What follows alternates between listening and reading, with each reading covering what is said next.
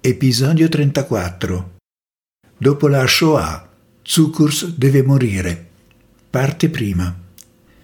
Voce di Carlo Colognese, testo di Alberto Gini.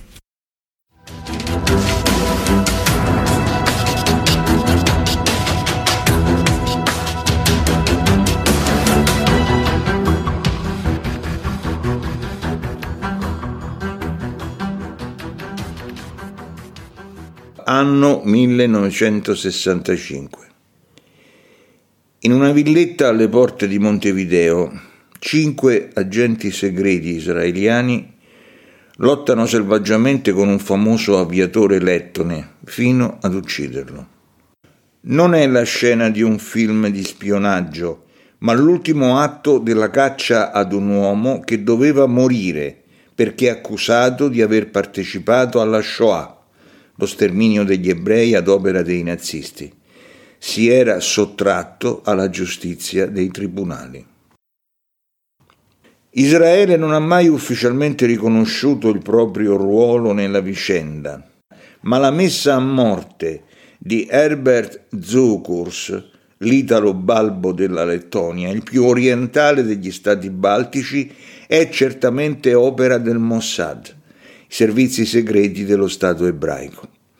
L'operazione seguiva di pochi anni quella ben più clamorosa che nel 1960 aveva attirato l'attenzione del mondo intero sugli 007 di Tel Aviv, il rapimento in Argentina del criminale di guerra nazista Adolf Eichmann e il suo trafugamento in Israele, dove nel 1962 sarà impiccato dopo regolare processo. Con quella operazione Israele aveva mostrato al mondo che nessuno poteva avere la certezza di sottrarsi al giudizio dei tribunali israeliani. Il caso Zukurs obbediva a logiche diverse. Stavolta si trattava di attestare che nessuno può avere la certezza di sfuggire alla pena capitale cui, secondo un'interpretazione del diritto naturale data in Israele, il giustiziato si è condannato da sé per via dei crimini commessi. Zukurs, in sostanza, viene ucciso con una operazione segreta condotta al di fuori della legge è rimasta impunita per l'incapacità delle autorità dell'Uruguay di individuarne i responsabili, o almeno così dicono i difensori del giustiziato. Però ad affermare che egli era effettivamente un criminale, coinvolto nella persecuzione di circa 70.000 ebrei presenti in Lettonia nel 1941 al momento dell'invasione nazista, è lo stesso governo di Riga, ma questa verità non è mai stata certificata da una sentenza di tribunale. Così negli anni si è sviluppata un'accesa polemica che ha opposto varie comunità ebraiche agli eredi di Zukurs, sostenuti da ambienti della destra lettone, che respingono le accuse. In tempi recenti, nell'intento evidente di avvalorare le tesi accusatorie, la stampa israeliana ha svelato il retroscena della vicenda, pubblicando la testimonianza di chi partecipò all'eliminazione dell'uomo etichettato come il boia di riga.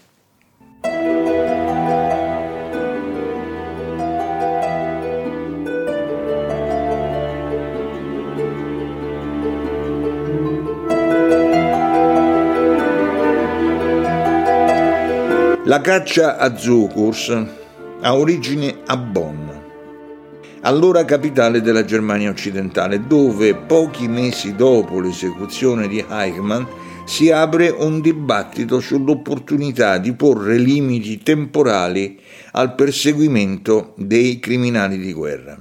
La prospettiva viene vista con sgomento in Israele dove si teme che migliaia di nazisti rifugiati in Sud America o in Europa sotto false identità possano tornare a mostrarsi a viso aperto una volta ottenuta la prescrizione dei loro reati in Germania. occorreva un nuovo gesto clamoroso a spese di un qualche famigerato figuro della galassia nazista, la cui morte violenta assumesse il significato di un messaggio etico-politico lanciato stavolta in nome non di Israele, ma del popolo ebraico. E così il primo settembre del 1964, esattamente un quarto di secolo dopo lo scoppio della seconda guerra mondiale, l'agente noto col nome di copertura di Anton Quenzi viene convocato a Parigi a casa di Joseph, suo referente per il Mossad. Occorre ricordare al mondo, dice Joseph, che la Shoah non è un crimine cancellabile col tempo, ma d'altra parte, aggiunge, il governo israeliano non desidera imbastire un secondo processo a carico di un gerarca nazista. Il caso Eichmann aveva avuto effetti catartici, ma una sua riedizione, argomentò Joseph, ne sminuirebbe inevitabilmente l'impatto. Inoltre il governo israeliano era riluttante a violare di nuovo in maniera plateale la sovranità di uno Stato amico, come aveva fatto con l'Argentina, inviando i suoi agenti a rapire un uomo per strada in pieno giorno a Buenos Aires.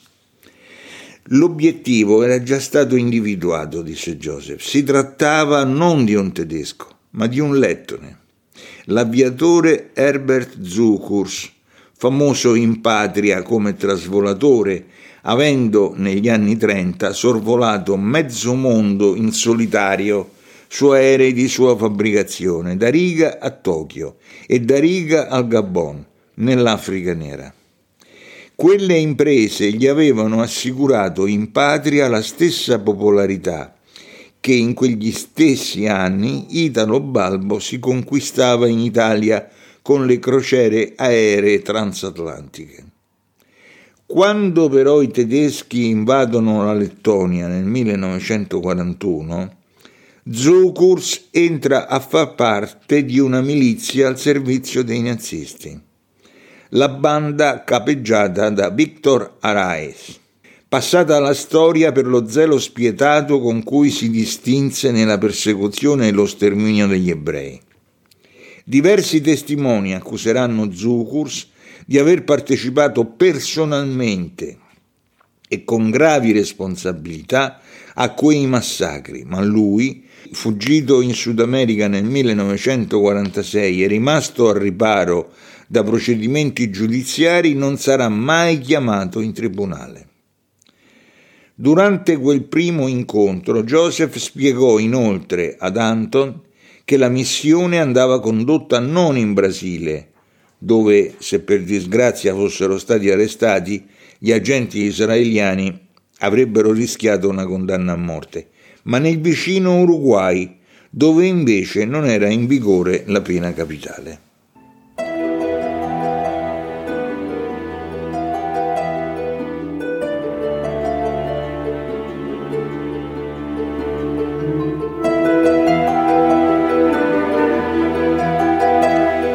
Mentre a Parigi gli uomini del Mossad studiano il piano per ucciderlo, a 10.000 km di distanza Herbert Zukurs conduce la vita di sempre, da quando, fuggito sul finire della guerra dalla Lettonia alla Svezia e dalla Svezia in Francia, aveva trovato infine a Marsiglia un passaggio in nave e si era rifugiato in Brasile.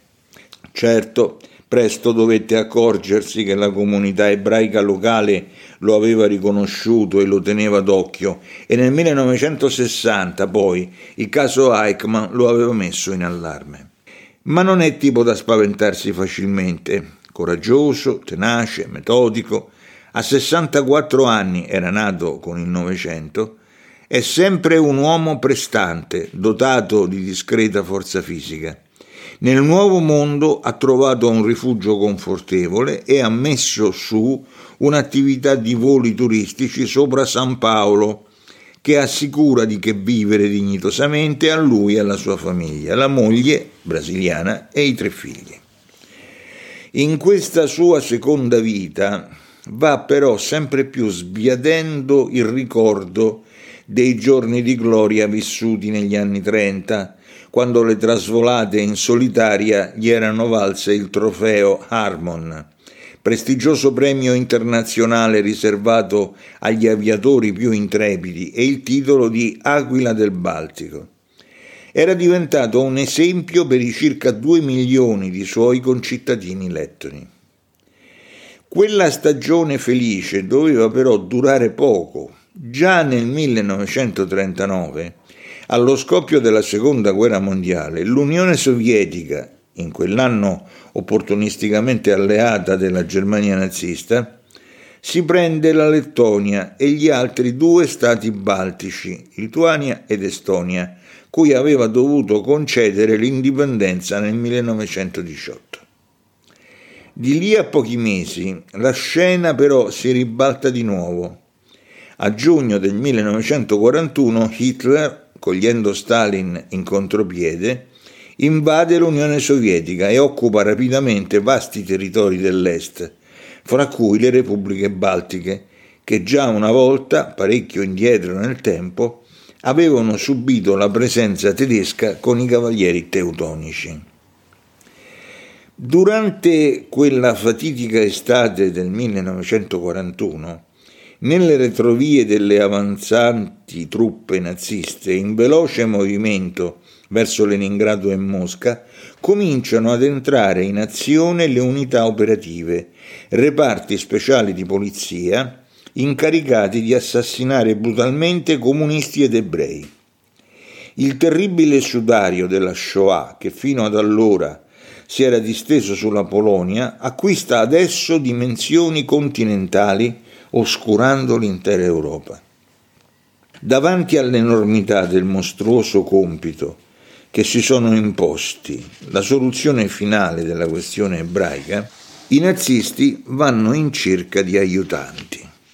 In Lettonia trovano un ex poliziotto con ascendenti tedeschi, Viktor Arais che saprà mettere insieme rapidamente una milizia reclutata negli ambienti ultranazionalisti e per mezzo della quale sterminerà buona parte dei suoi connazionali di religione ebraica.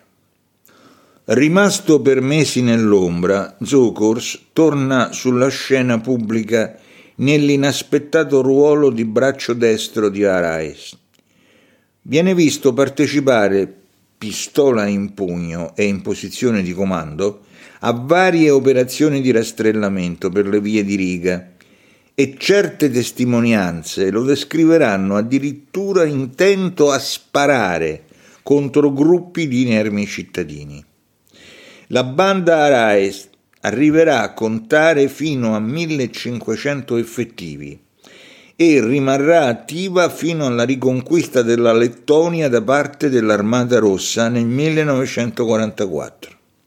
Arais morirà nel 1988 in una prigione tedesca dove scontava la pena dell'ergastolo cui era stato condannato, si legge nella sentenza, per aver partecipato all'assassinio di almeno 13.000 persone. Zukurs invece riesce a far perdere le sue tracce. Si nasconde prima in Germania, a Kassel, poi, come molti fuggiaschi nazisti, prende la via del Sud America e passando per Marsiglia giunge in Brasile nel 1946. Si installa a Rio dove gestisce un piccolo cantiere navale ma poi viene riconosciuto da ebrei sopravvissuti al ghetto di Riga che lo mettono sotto sorveglianza. Zucus allora si trasferisce a San Paolo. È il 1960, l'anno del rapimento di Eichmann, e lui si affretta a rilasciare un'intervista ad un giornalista americano per negare ogni responsabilità nei massacri dei quali è accusato gli viene assegnata la scorta di due poliziotti. L'Unione Sovietica, che nelle repubbliche baltiche tornate sotto il suo controllo conduce campagne di epurazione di stampo staliniano, non manca di chiedere al Brasile l'estradizione del ricercato collaboratore dei nazisti Zukurs, ma ottiene solo un diniego motivato col fatto che non si può restituire quel cittadino lettone ad uno Stato, la Lettonia, che non esiste più. Negli anni i suoi difensori hanno riconosciuto che Zukurs si era effettivamente arruolato nella milizia di Arais, ma hanno sostenuto che lo aveva fatto da una posizione defilata, ossia come semplice meccanico ed autista, in un ruolo subalterno e non certo di responsabilità. Dai primi anni del 2000 la tesi innocentista ha guadagnato spazio fra l'opinione pubblica in Lettonia e non sono mancati, fra accese polemiche, gli inviti a riabilitare la figura di Zukurs. Sollecitato ad assumere una posizione, il governo lettone è intervenuto nel 2004 con una nota del Ministero degli Esteri in cui si legge in particolare è importante riconoscere che Herbert Zukurs non è stato soltanto un pilota di talento, è anche colpevole di crimini di guerra durante la seconda guerra mondiale. Egli prese parte alle attività della famigerata banda Arais, che partecipò all'Olocausto e si rese responsabile dell'assassinio di civili innocenti l'ufficio del procuratore generale della Lettonia ha respinto per due volte il proscioglimento di Herbert Zukurs. Se non è stato prosciolto dalle accuse, Zukurs tuttavia non è neppure mai stato condannato in tribunale. La sua morte per mano di vendicatori intervenuti ad applicare la legge del taglione ha suscitato perplessità anche nella stessa Israele. Lo storico, nonché accreditato cacciatore di nazisti Ephraim Zuroff, intervenendo nelle polemiche sui tentativi di riabilitazione del trasvolatore lettone, ha scritto Poiché Zukurs è stato giustiziato dal Mossad senza un debito processo, paradossalmente si è scoperchiato un vaso di Pandora di tentativi di sbianchettatura anche da parte di lettori, che almeno in teoria dovrebbero dare prova di maggiore discernimento.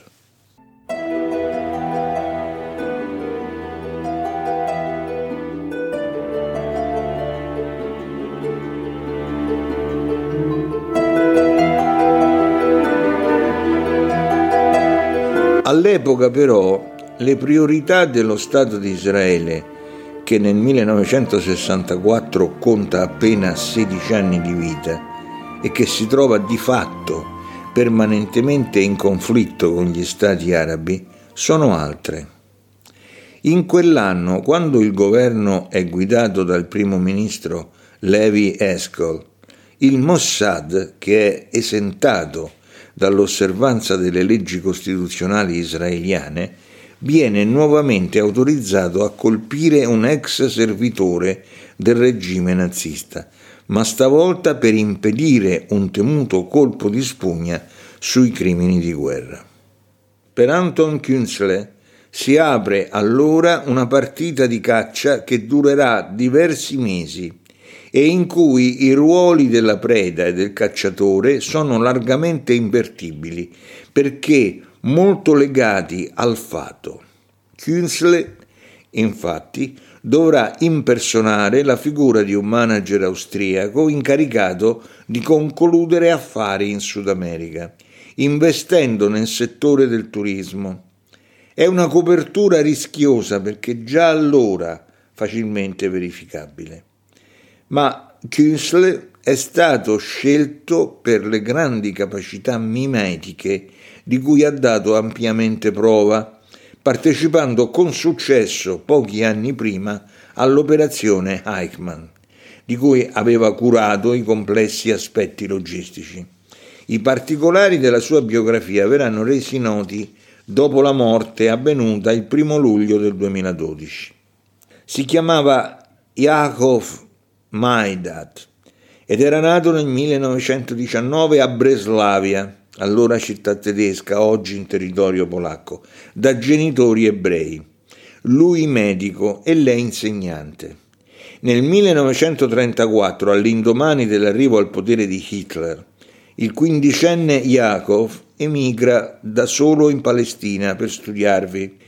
I suoi rimangono invece in Germania e scompariranno risucchiati nel gorgo della Shoah, lei ad Auschwitz e lui a Theresienstadt. Allo scoppio della guerra mondiale il ventenne Yakov si arruola volontario nell'esercito britannico, combattendo contro i nazisti.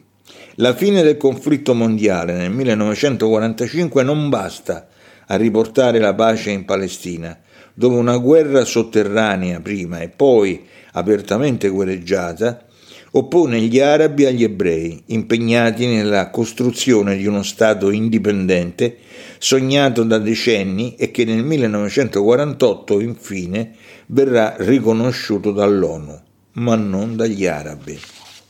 Yaakov nel frattempo ha lasciato la divisa britannica per quella israeliana e nel 1955 entra nel Mossad bassino e rotondetto, timido e affabile nei modi, dotato di parlantina, non appare certo un James Bond, ma piuttosto un uomo di mezza età, mite e gioviale.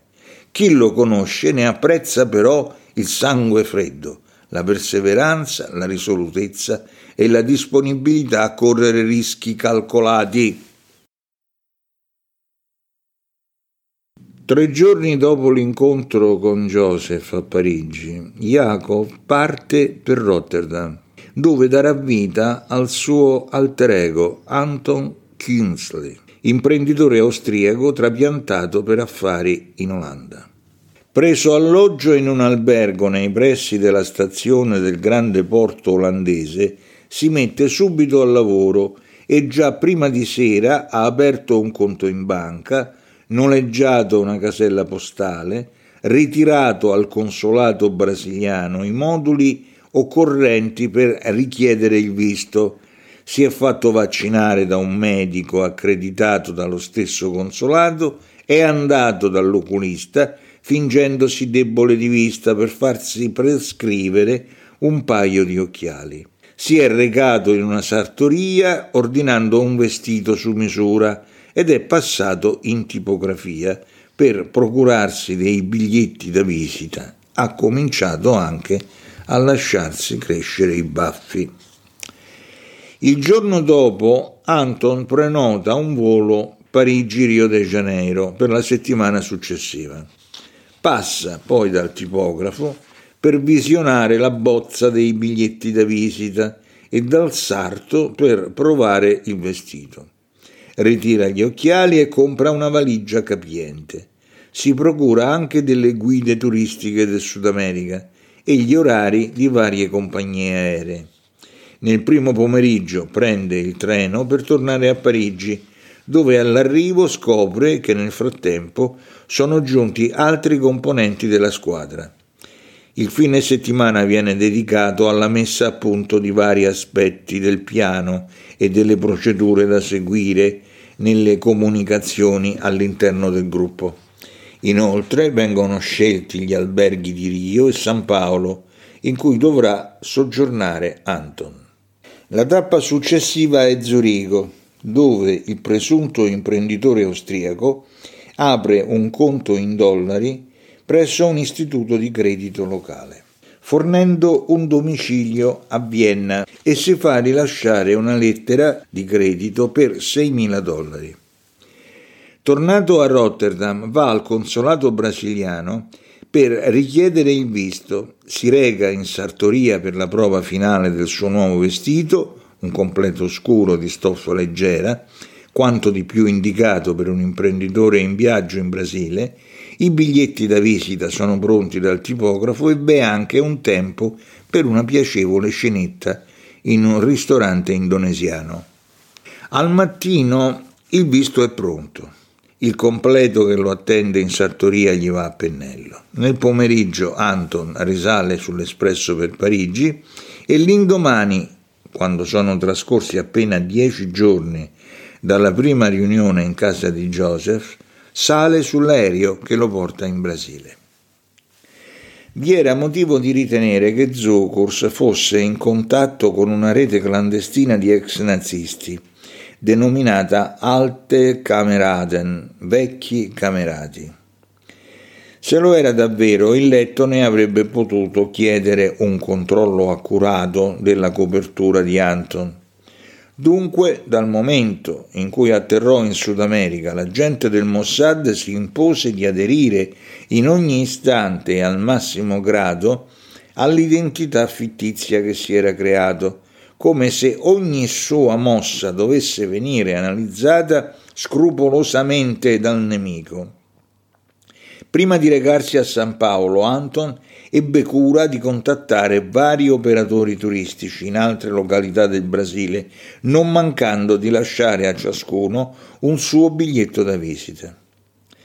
Si trovava già da tre giorni a San Paolo quando il finto imprenditore si spinse fino al porticciolo di Interlagos, quartiere a sud della metropoli brasiliana che diventerà noto per le gare di Formula 1. Dal bar dove era seduto ebbe allora modo di osservare per la prima volta dal vivo la sua preda. Vide un uomo anziano stretto in un giubbotto di pelle che davanti ad un gabbiotto sul molo parlava con un giovane e una ragazza bionda, uno dei figli di Zukurs e la di lui moglie tedesca, come avrà modo di appurare più avanti Anton.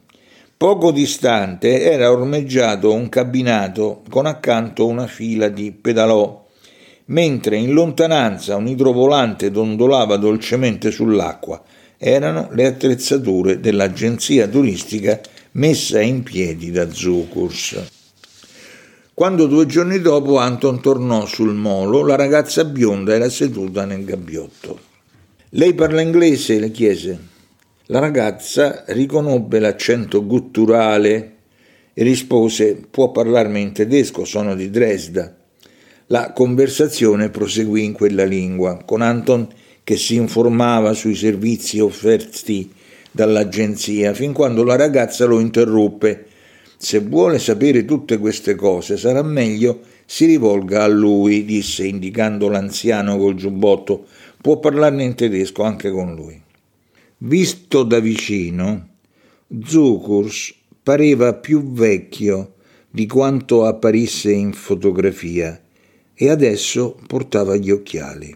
Anton, in quelle prime ore della giornata lavorativa, credette di cogliere come un velo di innocenza nello sguardo di Zukurs, ma quegli occhi ne avevano viste troppe per poter occultare tutto anche dopo vent'anni.